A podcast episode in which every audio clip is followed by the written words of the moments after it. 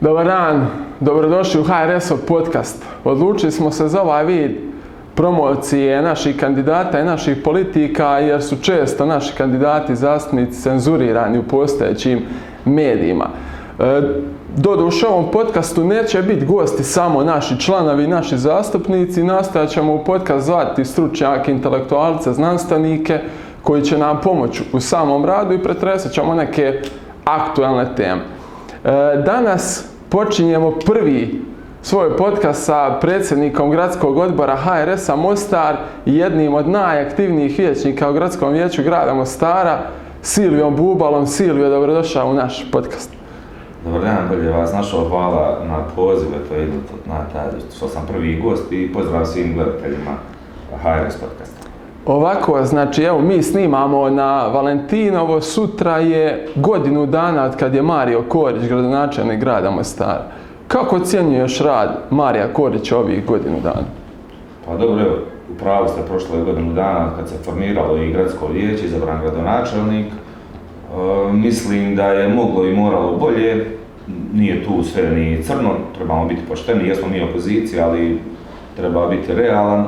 Smatram da je moglo i moralo bolje, osjeti se malo sporost u radu gradske uprave, jer vrlo često se dolaze na vijeće odluke koje ili nisu u skladu sa zakonom, ili ih vraćamo zbog e, neprimjenjivosti na terenu. Tako da u tome dijelu očekujem onaj, puno, više, puno više rada i da ih natjera da rade, a što se tiče drugih stvari ili e, suradnja, to očigledno voli ovu suradnju sa institucijama, sa veleposlanstvima strani i tim stvarima, to mu ide od ruke, tu je kralj, tu se malo poslika, uslika, to, to baš voli. Dobro, imaš i što sad ti za izdvojiti da je bilo, da je bilo dobro? Da je, sad kad, kad se spomene Mario Korić kaže dobro Silve, je li bilo išta dobro, što tebi pada na pamet prvo? Ima li što, što je radio možda bolje nego njegov pre, predstavnik Dobro, onaj, Bešić? Nije mu to baš neka, nije mu baš neka konkurencija, njegov prethodnik, ne prethodnik, prethodnici, jer da budemo svjesni, moramo biti realni radi gledatelja, HDZ, SDA upravlja ovim gradom 20 ili 30 godina, koliko sad već kusur šta ja znam. da. Onaj, nije mu uopće teško biti dobar gradonačelnik, jer su prije njega svi bili užasni. Pogledajte u kakvom su stanju ostavili grad, tako da e, mislim da je njegova velika prednost e, što je spreman za razgovor, spreman je poslušati i surađivati sa svima. To mu je velika prednost i to, to, to mu ne mogu zamjeriti. Ali definitivno mu zamjeram sporost u radu. Da. Uključiv je, uzima u nekako je, uvažuju tuđe mišljenje i evo, sjeo je dosta i udruga nevladinih koje je morao primiti od future, od evo, vam ovaj majski cvijet tih, tako da, tu je uključiv, to je okej. Da, majskog cvijeta ćemo se još dotaknuti i, i, i mini hidroelektrana na Bunj. Dobro, evo, gradonačelnika smo na neki način opisali, a gradsko vijeće. E, nemoj se sad osvrtati na rad gradskog, odnosno kluba vijećnika HRS-a. Kako se čini općenito rad gradskog vijeća, imaš li mogućnosti suradnje s ostatkom oporbe? Kako funkcionira oporba u gradskom vijeću? Ja ću prvo reći da HRS surađuje i sa oporbom i sa vladajućima. Mi nismo isključivi što se toga tiče. Nama je samo interes građana i napredak grada cilj. Mi surađujemo stvarno sa svima. I kod, po, pogotovo kod nekih bitnih odluka za grad, e, možda neki e, oporbenjaci ne prihvataju ono što dolazi od vladajući kao, jel, kao loš politički potez, ali mi ne razmišljamo na taj način. Ono što je dobro mi podržimo, što je loše mi to artikuliramo za govornicom. E, Učestvovali smo u dosta povlačenja nekih odluka gdje smo ukazali i na, da nisu u skladu sa zakonom u tim stvarima, ali onaj, što se tiče suradnje, pa evo iskreno ću reći da se na svakodnevnoj osnovi čujem sa nekim od vijećnika iz drugih stranaka, bez obzira da li su oporba ili vladajući. Jer e, nakon toliko godina nepostojanja gradskog vijeća, mislim da je sada nepotrebno dodatno zatezati odnose, nego da nam je cilj da odluke prolaze što lakše, da bi ih mogli primjenjivati ili u- poboljšati svima nama životne uvjete u gradu. Da. Dobro, što se tiče kluba vijećnika HRS-a, s čim si ponosan, što možeš izdvojiti da ste, da je taj klub uradio u gradskom vijeću za dobrobit građana ovog grada? Pa iskreno, o, teško je govoriti o sebi, teško je govoriti o svome radu, neka to ocjenjuju i drugi, ali evo, sigurno mogu reći da imamo Slavena Bevandu koji je najstručniji što se tiče prava, on je inače i što se tiče tumačenja i poslovnika i statuta, to smo već pokazali na prvoj sjednici kad smo jedini bili protiv. Da, Uh, da. su ostali nas preglasali pa je na kraju OHR ukazivo. Imamo Vesnu koja je sistematična, pravi onaj londonski đak, ona je inače završila uh, u Londonu fakultete i fakultet, fakultete, ne znam, nije sada točno. Ona je tu najsistematičnija, a ja sam možda onako Čovjek iz naroda. ja, ja direkt u glavu reknem, nemam apsolutno problem niti okolišan, niti onaj, nekad se kolege možda mi malo i zamjere naljute, ali ja s tim nemam problem. Ja na sjednice gradskog vijeća to govorim, gledam kao na termin na lopti, znači kad igramo, hoću da pobjedim, zakačim se sa svima, a poslije ću sa svima popiti pivu i kavu, to nije nikakav problem. A dobro, ako ja mogu subjektivno reći, po meni je to idealna kombinacija, ne znam, stručnosti, studioznosti Vesnina i plus tvoj neki taj doticaj sa, sa ljudima svakodnevni i to i plus Bevanda, znači to baš izrasta u jedan dobra formula sa te tri. Dobro, možda bi našem radu bilo, bolje je bilo pitati, evo i sugestija, da neka zovnete i oporbu ovdje da joj date onaj, priliku da reknu, a također vladajuće, jer nema razloga da nas se onaj, bilo ko plaše, jer mi smo uvijek za suradnju, tako da evo, možda i vama to neka sugestija da zovnete i da najgore o sebi pričate, ja nemam tu šta više, ne, ne mislim o sebi, nego mislim o HRS-u, nek drugi sud, ono, a mi ćemo raditi najbolje što možemo. Da, pa evo, taj, ta sugestija ima, ima smisla, zvaćemo i, i oporbe, i vladajuće, evo, pripremite se, gostovat ćete u podcastu ako budete htjeli. Dobit će poziva, Da, da, da, da. Dobro, e, što je bilo s mini hidroelektranama na Buni? Ti se tu dosta, dosta zadavao, da tako kolokvijalno kažemo. Što je sad s tim? Izglasan je zaključak u gradskom vijeću, međutim, hoće li to zaživjeti u praksi? Dobro, u vrijeme kampanje i prije početka kampanje uh, pratio sam malo i vidio sam da postoji tu problem, zanimalo me o čemu se radi. Uh, ja i Slana Raguš smo sjeli sa gospodinom Arapovićem iz preko zajedničkog prijatelja, smo sjeli jednostavno da nas upozna sa problemom. To se nije moglo rješavati dok nije bilo gradskog vijeća. Onako, na prvu kad smo dobili zatražili smo dokumente, dobili smo uvid, ona jednostavno je bilo je jasno i očito da to se ne može raditi, biti da je to win-win situacija i da 100% će doći do, do, do, do, zabrane izgradnje tih mini hidroelektrana na Bunskim kanalima. E, gledajte sada, e, ja jesam tu, ajmo reći, neću reći da sam se najviše zadao, ali e, tu je već određeni pritisak bio stvoren kroz kampanju, kroz ovaj, kad su bile debate organizirane od strane Centra civilnih inicijativa i svi vijećnici su se izglas, e, izjasnili da su protiv toga. Također, na gradskom vijeću usvojen zaključak da se uklone iz prostornog plana i biti će uklonjeni.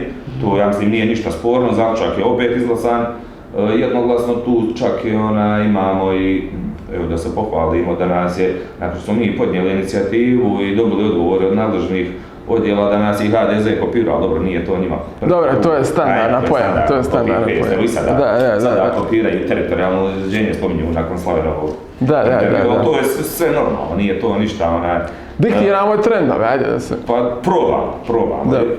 To je zato što prvi put postoji oporba koja hoće da radi, jer ovi ostali Da. nije s oporba, oni su oporba do, do, do drugih desetog i onda više ne postoje do sljedećih dva. To je sve normalno, to tako treba biti. E, zaključak je usvojen, to sigurno neće ući u dalje već izbrisan iz prostornog plana županije, bit će izbrisan iz prostornog plana grada Mostara i to ja smatram jednom završenom pričom koju ćemo kroz odluku kada bude na prostornom planu završiti. To je za mene e, gotova priča i garantiram životom, evo, iako sam uporba, ali da nije da vijećnik neće dignuti ruku da se te mini hidroelektrane rade, jer znam kako razmišljaju, svakodnevno smo u komunikaciji, tu stvarno nema ništa sporno, to je za mene gotovo. Da. Dobro, evo, znači može se definitivno reći da, da, da je klub HRS-a najviše potega u sprečavanju izgradnje mini hidroelektrana na bunskim kanalima. Bavio se dosta vrtićima, subvencioniranje vrtića i slično. Što je s tom temom i taj zaključak je prošao, hoće li se popraviti to na što si ukazivao u gradskom vijeću? Ovako osjetljiv sam inače na, na, na, na, i na vrtiće, to možete vidjeti posjetiti na gradskog vijeća, taj dio sam gurao, pogotovo sam osjetljiv na te e, najmlađe, na, na, na, na djecu. I tu je usvojen zaključak koji mm, ja ne vidim da se provodi, imamo problem što zaključak nije obvezujući. Da. Ali u zaključku tamo stoji da će se nadležne službe uraditi procjenu, uskladiti, e, sada je to pitanje za gradonačelnika. Znači, to je onaj dio koji mu zamjera. Jedan od dijelova koje zamjeram. Ima zaključak koji treba sprovesti, ali evo da upoznamo gledatelje. E, utvrđeno je čisto matematikom, podjelom sredstava, računa, kad se, znači faktore kad ubaciš od podjele sredstava, koliko dobijaju Da. e, gra- ovi gradski vrtići i Ciciban, jednostavno kad saberete, pomnožite, podijelite broj djece, broj zaposlenih i novac koji do- do- dodjeljuju iz proračuna, jednostavno utvrđeno da dijete u gradskim vrtićima Mostar dobije 800 maraka godišnje manje po djetetu, dok uposleni dobijaju 1500 maraka po uposlenom. Dakle, za ovih 15 godina, e, od kad je odluka na snazi, ili 16, mislim da je 2005. ili 2006. 2005. imam je, ona, imam je tu, čitao sam i neki dan opet, e, djeca u gradskim vrtićima Mostar uposleni su za jedno 9 miliona oštećeni. I kada dođe glasanje, na primjer, na zaključak na, sjednici gradskog vijeća, e, svi glasaju za izjednačavanje, osim SDA. Što je legitimno i normalno jer dobijaju više i čuvaju svoju poziciju. Ali zar to nije dovoljan mig, da tako reknem gradonačelniku, da to izjednači kroz odjele u narednu proračunsku godinu. I mi imamo glasanje o proračunu, oni jednoglasno, e, jednoglasno podrže bez osvajanja toga zaključka. Hoću da zaključim, znači, djecu Hrvata u Mostaru, u ovom dijelu gdje idu u hrvatski dio, e, po vrtićima, znači ne majorizira niko drugi nego HDZ, odnosno vladajuća struktura na, na čelu s gradonačelnikom. Kad će on to ispratiti? Hoće li? Mislim da neće sam dok ne izvršimo dodatni pritisak. Jel možete zamisliti koliko je novaca uskraćeno djeci i infrastrukturi uh, gradskih vrtića. Dakle, tamo od šest vrtića nije da ne zadovoljava uvjete rada. A dok u Ciciban bez jedne primjedbe. Pa naravno kad su dobili 9 miliona više. Da. I kada očekujete da gradonačelnik koji ima zaključak, koji treba znači provesti, da zada odjelima, da nešto uradi, on ne uradi ništa. I taj dio, e, ne da mu zamjeram, nego nećemo mu to oprostiti, to ćemo gurati do kraja, ide opet proračunska godina i kada im trebale ruke za proračun ili nešto, ako se upitaju zašto ih ne podržavamo, to je jedan od razloga. Da. Da, to su velika, velika sredstva posljedica, to je duže vremenska razdoblja, eto HDZ koji se kune u hrvatstvo tu na neki način majoriza, majorizira hrvatsku Padaju na onome na, što, na čemu su gradili kampanju. Da. Znači, naši vrtići su razvaljani, možete ući u njih i pogledati ih. To je Da. vrlo jednostavno, nije to. A novca u proračunu ima. Da se odmah razumijemo, HRS nikada ne bi tražio da se nekome umanji, nego samo da se izjednači, da se znači poveća Da. javno ustavi i gradski vrtić. Da, znači da se ne smanjuje... Ne, ne, apsolutno dirati. Znači, Da. svako dijete je meni isto. Da, Ali, e, očigledno, HDZ-u nije. da. Da, dobro. E, tema zbog kojeg si ponajviše tu danas. Mo parking. Znači tu je bila cijela storija, došla je odluka pa je vraćena, pa je dat jedan rok, prvi listopad, pa to nije krenulo, pa se to odgodilo sve do veljače i sad ima problema. Kako ti vidiš cijelu tu priču s mo parkingom, evo od, početka, kad je to počelo u rujnu ili kolovozu već, priča o parkingu. aktualna i osjetljiva tema za građane u današnje vrijeme. Onaj, od, početka sam nekako uključen u rad i stvaranje te odluke mog parkinga. E, Prvi put je vraćena jer nije bila u skladu sa zakonom, drugi put se najavila da se provesti, nije se mogla provesti.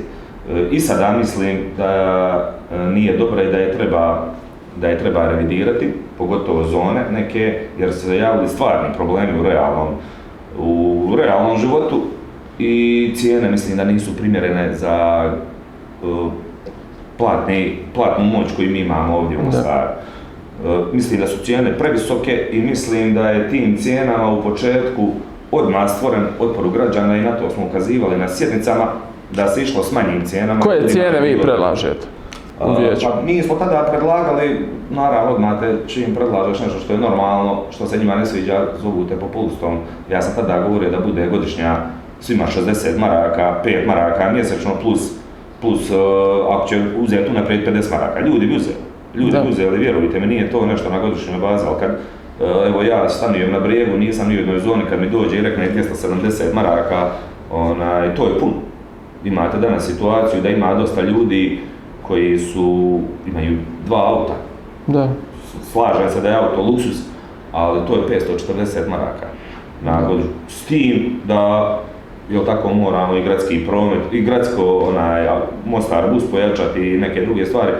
Znači, pojenta je da nismo uradili pripremu da, Da. bi dobro proveli Da. ovaj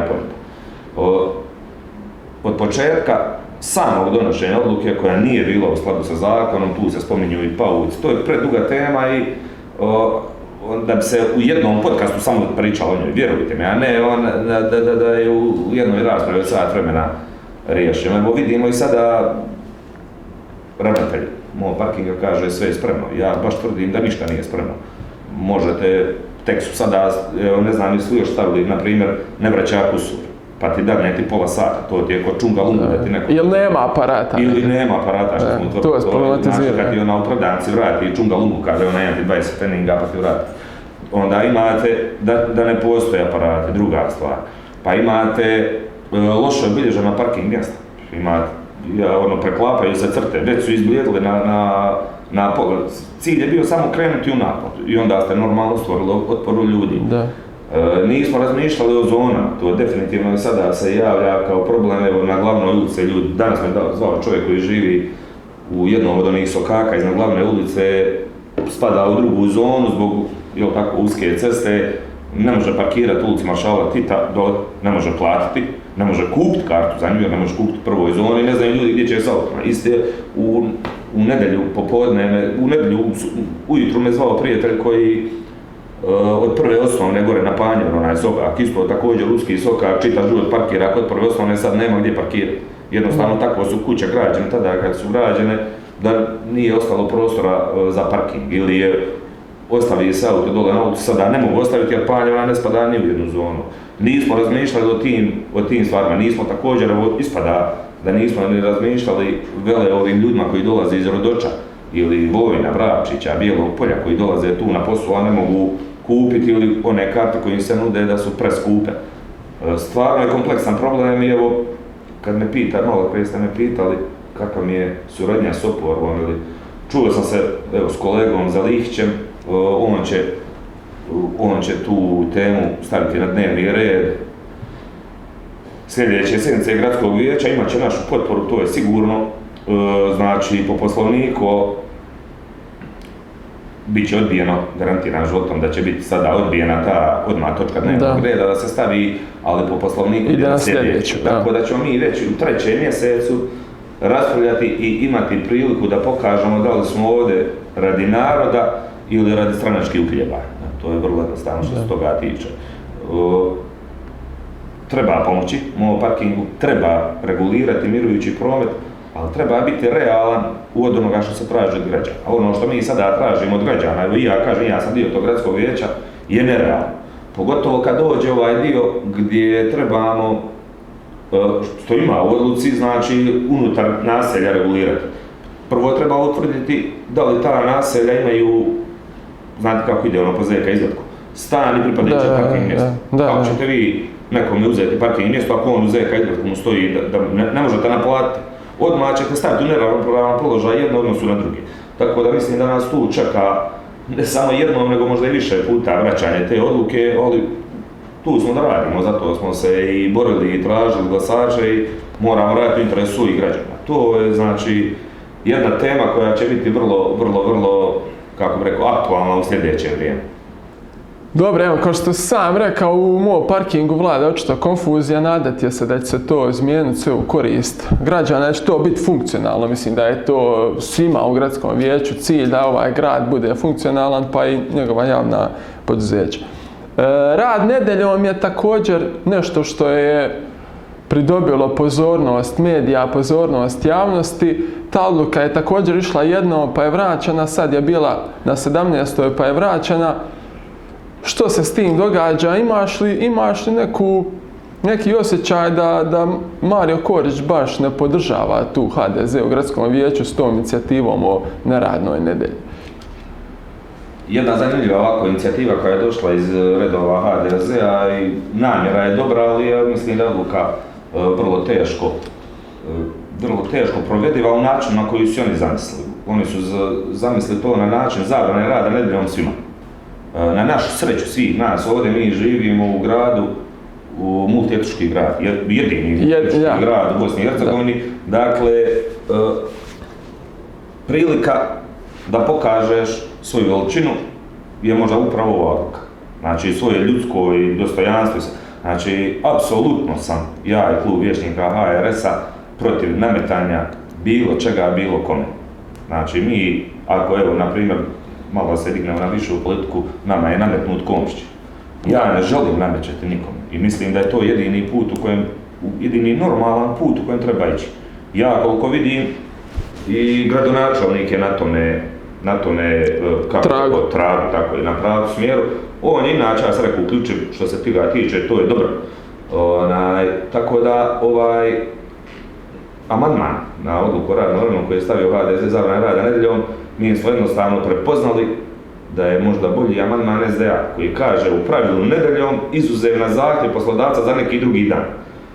Znači, može ne isključuje nedjelju. Ne isključuje nedjelju i ja sam uvjeren će tu 95% ljudi odabrati nedjelju. Ali u gradu u kojem imate bošnjake, srbe, hrvate, ja ostavljam stvarno na volju svima da odluče možda neko po svojim joli, religiozni, religiozni možda neće da radi petkom. Ja, ja stvarno ne želim nekome namećati uh, nedjelju. Možemo nametnuti, ima dovoljno glasova, ali ne želim. Neću to da radim i mi to nećemo također da radimo, jednostavno smatramo da ovaj amandman bolji. Zamislite, prije izbora da je nekom rekao da će HRS podržati amandman SDA. To, to je sud, ali ovo je lokalna politika, da, mi se ovdje bavimo, bavimo svakodnevnim problemima građana, ovo nije visoka politika. Ja njima kažem, mi smo za šahtove i sjeću drva, nismo mi, ne trebamo ulaziti tu, samo gledaš čiji je amandman bolji. Mislim u ovome trenutku da je amandman uh, SDA bolji i mi ćemo ga podržati, Mislim čak i da ponašanje gradonačelnika Kordića isto to sugerira jer na dvije rasprave kad je oba puta povučeno e, izašao je na početku sjednice i na početku rasprave po toj točci dnevnog reda i nije nikako sudjelovao ni fizički pristupovao onaj tako da se vratio tek nakon završetka. Jel dobro to, jel dobro to za grad Mostar da gradonačelnik iz HDZ-a i klub vijećnika HDZ-a ne funkcioniraju baš najbolje u gradskom vijeću? Pa ne znam ja kako oni funkcioniraju, da li dobro ili loše funkcioniraju. Ja samo kažem da on nije pristupovao tu. E sada, možda imao neki drugi obaveza, možda se mora uskat neki, ali ja, onaj, stvarno ne znam, ne znam da li oni dobro ili loše funkcioniraju, niti me zanima. Ja stvarno ne gledam nikog od njih, ja gledam samo HRS i ponašam se tako.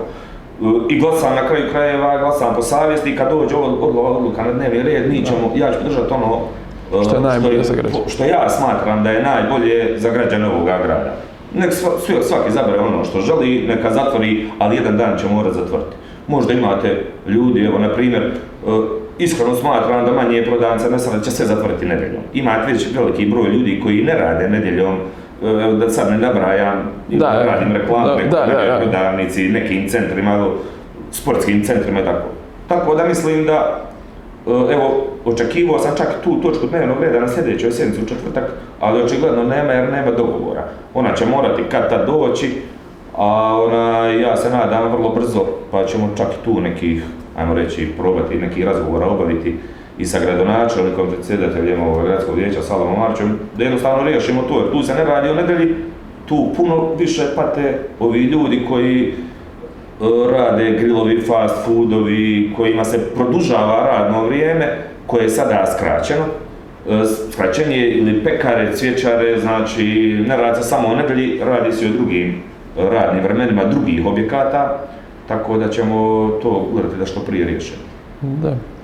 Dobro. E, prošla sjednica, 17. sjednica Gradskog vijeća grada Mostara, imao si, kao što to često bude, dva pita inicijativu, zato jesi drugi najaktivniji vijećnik u gradskom vijeću. E, jedno pitanje je bilo vezano uz odavanje počasti, odnosno polaganje vijenca gradonačelnika Marija Kordića u Fejćevoj ulici zbog poginulih talijanskih novinara iz 1994. godine. To je problematizirao. Što je tu sporno?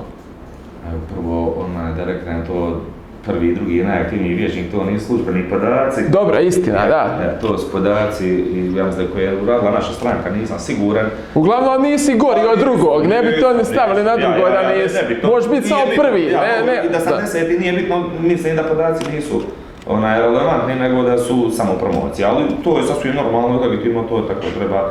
Da, onaj, problematizirao sam uh, odlazak gradonačelnika i polaganje vijenaca pored ploče na kojoj piše ustaškim granatama, smatram da je ta da je uvredljivo za pripadnike HVO-a, smatram da to, e, evo ko što sam sad rekao, ne želim prstom ukom ići nikome na rad nedeljom, a mogao bi, i smatram i očekujem s druge strane da to uradi. Tražio sam da se utvrdi, utvrdi e, legalnost, da postoje papiri, o toj, o, znači da li je postavljena legalno i da tražimo se utvrdi da li se radi o govoru mržnje. Znamo da jest, ali ona, čak i talijanski veleposlanik na tome polaganju e, rekao da će to zatražiti da se ukloni jer je neprimjerno. Da. To je jednostavno neprimjerno. U 2022. godini smatra da se ne trebamo baviti s tim, trebamo se baviti komunalom i nekim bitnim da. stvarima koji će olakšati ljudima život, a ne mislim da, da trebamo bilo kakve uvrede, pogrde ili tako nešto. Sad ja ispadam možda onaj, da sebe falim, ali sebe ili nas, ali HRS pokazuje na radu nedeljom da ne želi nikome ništa namećati. Onda očekujem od druge strane da rekne ljudi, onaj, prošlo je ovo vrijeme, idemo dalje, ovo treba staviti prigodnu, treba obilježiti, staviti da, prigodnu da. ploču i da nastavimo dalje.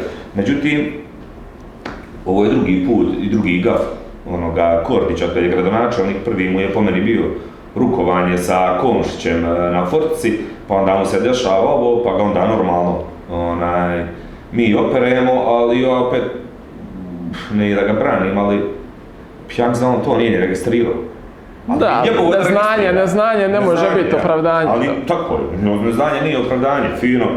Na kraju krajeva, da nije bilo tog HVO-a, ne zna da bi on bio, u stvari ne bi bio gradonačelnik ovog grada. Prva stvar, druga stvar, e, nakrcuje oko sebe savjetnika, no vidimo ih i bili su na slikama, ne kažem da je on trebao raditi posao, ali su mu savjetnici trebali raditi posao i pripremiti sve. I Ljubo je polagao tu, e, svaki put je prekrio, prekrio da, bila ploča.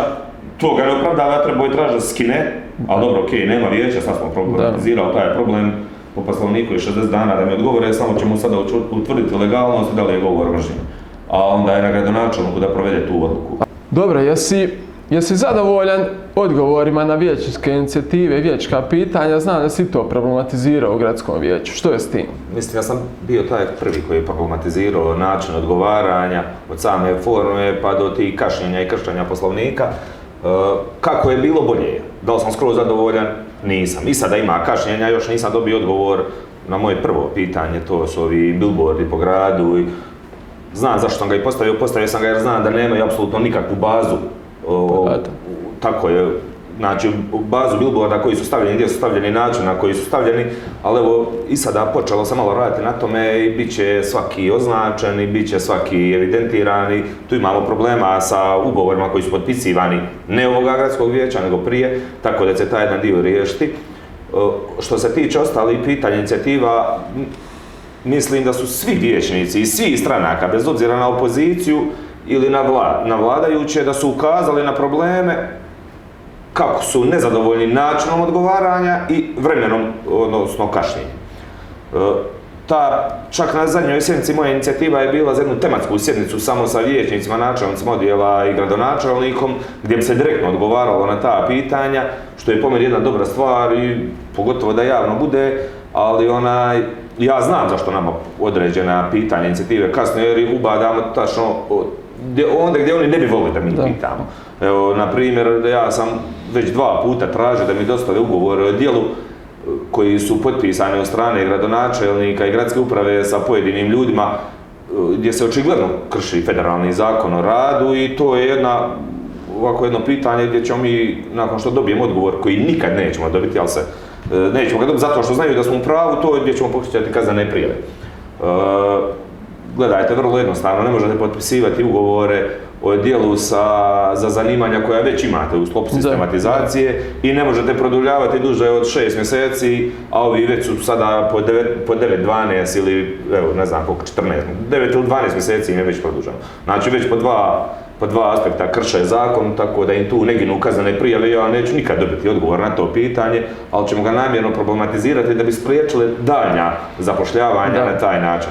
Nemam ništa protiv da stručni ljudi pomognu, ali kad se tu radi o nekim bezveznim mjestima što već imate, tipa PR, novinarstvo, ono, onda e, apsolutno nema potrebe da, da, da, da trpimo kršenje zakona. Da, da, nepotizam je ta velika bojka i grada i države. Mogli bi o gradskom vijeću još pola sata, ali već smo, već smo ovaj, na neki način premašili ovaj dio koji smo predali za gradsko vijeće. Idemo pri kraju.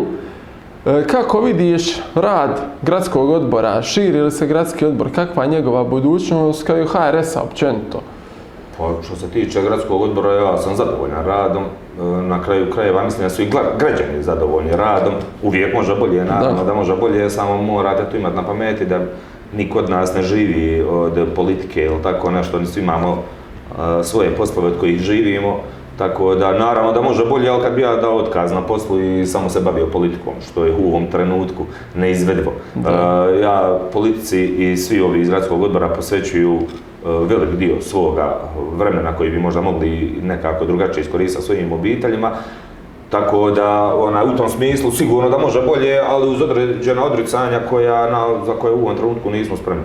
U HRS je uvijek dobro došao svako ko ima želju i volju da radi u interesu građana, stvarno tu ne radimo, ali mi imamo neku politiku unutar HRS-a da malo se sporije širimo i biramo kadrove, biramo ljude kojima vjerujemo. E, najgore stvar koja se može desiti je onaj da kreć, krene osipanje kadrova nakon izbora, onda tek vidiš, onda tek postaješ svjestan koliko si u tome kadroviranju nekome u promašio, u biti napravio promašaj. Nama se do sada to još nije desilo, tako da možda u tome smjeru mogu reći da ide dobro. E, imamo u gradskom odboru ljudi i svi struka i koristimo, uvijek koristimo ljude i van HRS-a, e, pogotovo za, iz ekonomije i jel tako, nekada čak i građevine, prava, nebitno, koji nam mogu pomoći uh, u, u radu. Imali smo sada primjer na Ivice Brešća, kojega je pripremao za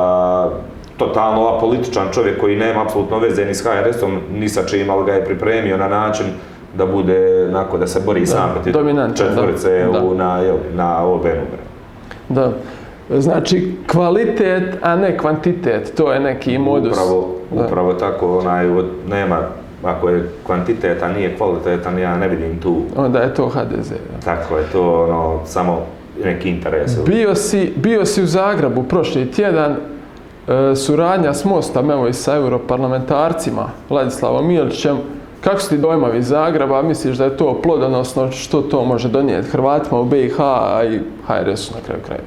Mi smo odabrali suradnju s Mostom u Hrvatskoj i mislim da nismo pogriješili. To su ljudi naših godina, otprilike imamo slične poglede na život, slične poglede kako bi trebalo napredovati društvo u cijelini i tu ćemo uvijek biti jedni drugima na usluzi, pogotovo suradnju sa Grmojom Raspudićem ili Miletićem koji e, evo, Raspudić prvi problematizirao pitanje je li tako Hrvata u Bosni i Hercegovini, onda imate Grmoju koji je ono strašno, strašno puno doprinio da. E, problematiziranju hrvatskog pitanja, hrvatskog čovjeka u Bosni i Hercegovini, te imate također Marina Miletića koji nam uvijek na usluzi i koji nam stvarno svi zajedno nam pomažu, ali isto tako i mi smo njima šta god treba tu i uvijek im dajemo i prave informacije. Što...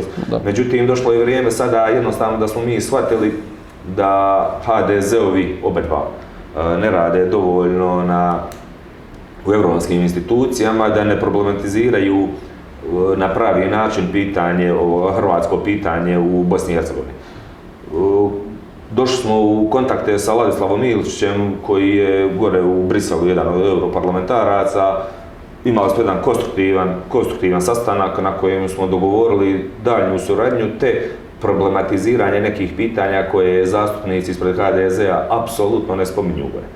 E, cilj je da proširimo i da proširimo, kako bi rekao, jeli, bazu na koja, s kojom ćemo upoznati sa problema s kojima se mi ovdje srećemo, jer ipak činjenica je da su Hrvati europski narod, znači mi smo članovi Europske unije, a dešava nam se to što nam se dešava, da niko ništa ne rodi 18 godina, spominjemo, samo spominjemo izborni zakon, Da, da, da. a šta smo konkretno uradili, najbolje možete vidjeti jel, na Facebooku kad uđete, pa kad vidite da vam se prijatelji tagiraju po Austriji, Njemačkoj, Irskoj, to vam je najbolji odgovor šta je do sada urađeno. Da, eto, dobro, HRS zajedno s Mostom priprema i taj plan B, pa vidjet ćemo kad dođe vrijeme za to, vidjet ćemo što je taj vrlo spreman, plan B. to ne bude, je. Dobro, to ne, nećemo Ja, sad, pre ne, rano je za.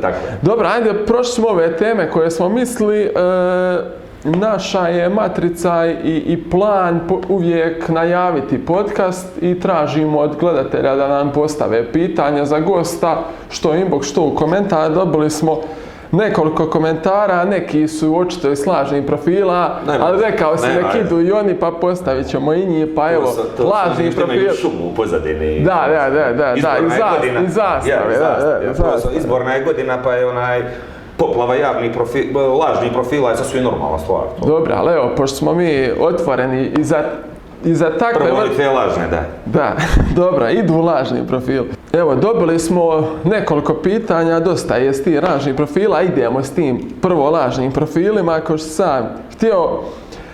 Prvo pitanje, pozdrav veliki iz Mostara, zanima me stanje u gradskoj vijećci i gradu o subvencioniranju mladih obitelji. Očekujete li pomaka u toj temi? Pa naravno da očekujem jer do sad nije urađeno ništa.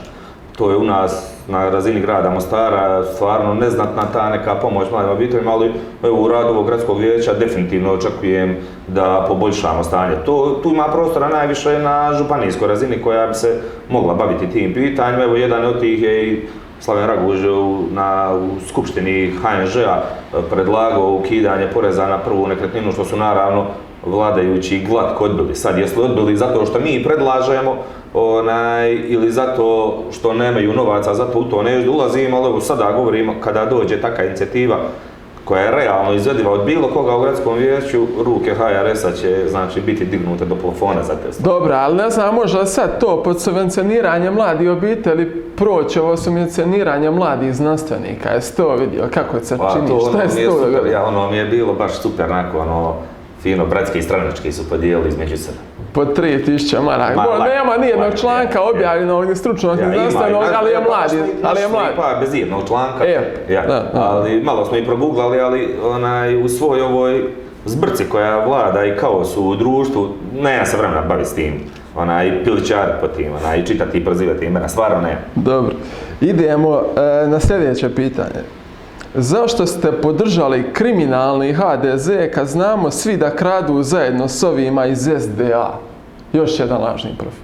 Da nije naš lažni profil to, kako razmišlja, šalim se, ne znam, onaj, zašto smo podržali kriminalni HDZ? E, u Hrvatskoj je presuđeni kriminalni, ovdje još u nas nije presuđen, Nije niko, ali- ovdje niko nije Ja, presuđen. ali ovdje nije niko presuđen, tako da to nije opravdanje. E, HRS se za cijelo vrijeme svoje kampanje i rada obraća Hrvatima kao biračkom tijelu i uvijek ćemo se obraćati Hrvatima kao biračkom tijelu i ne da se smatramo jedina smo ona opozicija što možete vidjeti.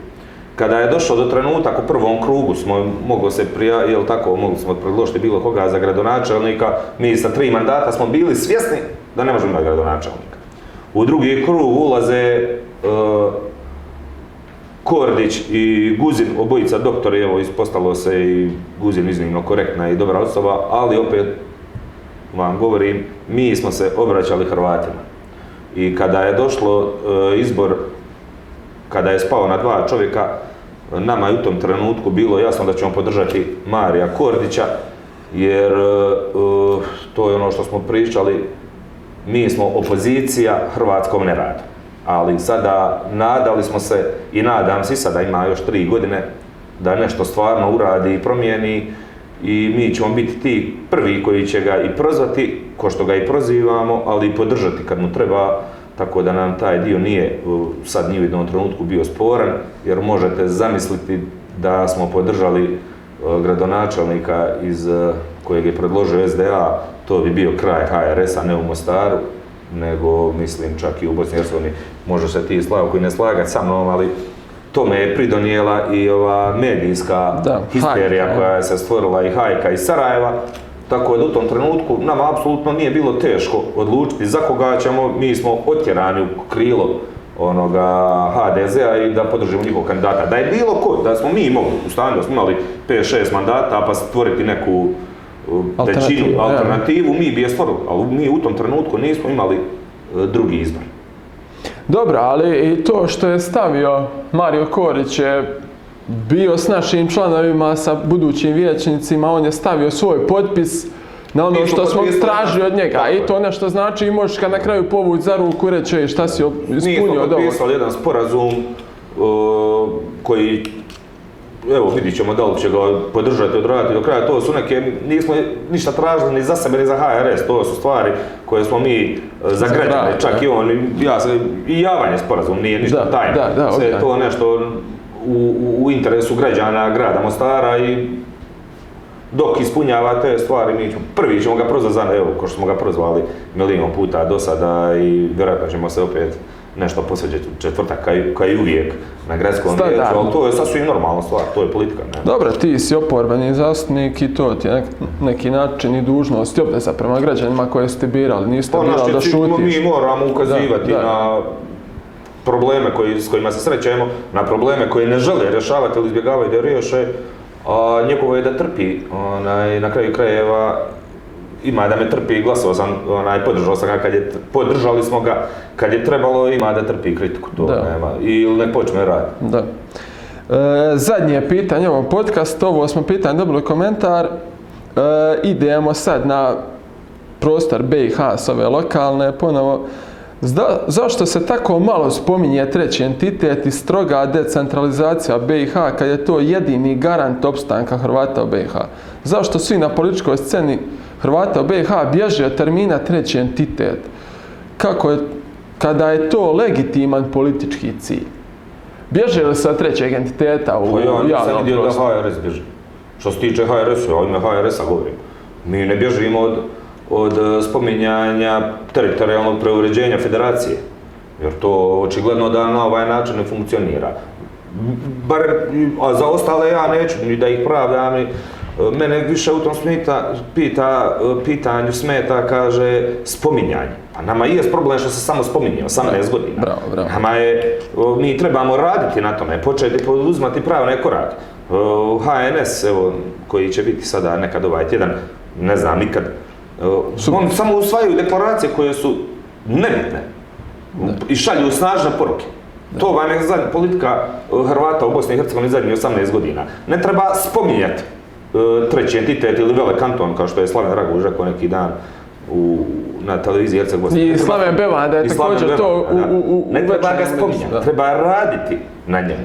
Ali zanimljivo, ako se mogu nadovezati, znači Slaven Raguž je u Kompasu spomenuo da je prijedlog još odavno, 2014. HRS-a ta dva vele To je kantona, odnosno županije, evo, kako hoćete, u, u, u, federaciji, to je spomenuo Slaven Bevanda u večernjem listu. Zanimljivo je da je Dragan Čović to spomenuo nakon Bevande i nakon Raguža. Znači on se 20 godina ili nije sjetio ili nije htio to spomenuti nakon što je HRS sad Nije imao. tu priču, sad on podržava ta dva vele kantona, odnosno dvije izborne jedinice Nije u imao federaciji. vremena od kadroviranja, spomenuo bi on to, njima je najbitnije kadroviranje, kadroviranje, samo kadroviranje, Da. to mu se i u gradskom vijeću desilo. Širenje biračke baze. širenje biračke, dok drugi odlaze. Ali onaj, nije ni prvi ni zadnji put da prepisuju, tako reći, od nas. Imali smo to i sa situaciju i sa Ođakom i sa, sada, Buškim. i sa Buškim jezerom i sa, jednostavno, o, oni nemaju vremena od kadroviranja da razmišljaju o tim stvarima. Oni to samo izvuku ispod tepika pred izbore, donesu kakvu rezoluciju i sad očekujem neku rezoluciju ili zaključak i to vam je to. Oni, oni apsolutno ne razmišljaju realno o tome jer ako dođe do situacije, što smo spominjali, ta vele, dva, dvije vele županije, dva vele kantona, Znate li vi koliko će njihovi ljudi ostati bez posla, koliko savjetnika, koliko ministara, koliko... Znači Da, da. to njima nikad nije bio cilj, nikad im neće biti cilj i nikad to neće uraditi. Zato ih moramo maknuti, imamo izbore 2022. Kome je ovako dobro nek nastavi glas ako smatra da nešto trebamo mijenjati. Ima drugu opciju, to smo nas. Treću opciju ne spominjem jer to su samo onaj miševi koji trčaju za njima i to vam je to. Da, HDZ priprema sam sebi svoju oporbu. Ali nećemo o tom, nećemo o HNS-u, to ćemo vjerojatno sljedećim gostima ili gostom. Hvala ti puno. Probio Hvala. se led, bio si prvi gost. Ja obično tako po meni padne, meni nije bilo teško, ali evo hajde neko ovaj moj nastup možda bude kad ga, kada ga se pogleda i pogledamo, da ispravimo sve što treba ispraviti, da ga malo poboljšamo i da onda poslije mene to ide malo lakše. Da. Hvala tebi, hvala vama što ste nas gledali, nadam se do kraja. Vidimo se uskoro u novom podcastu. Pozdrav svima. Pozdrav.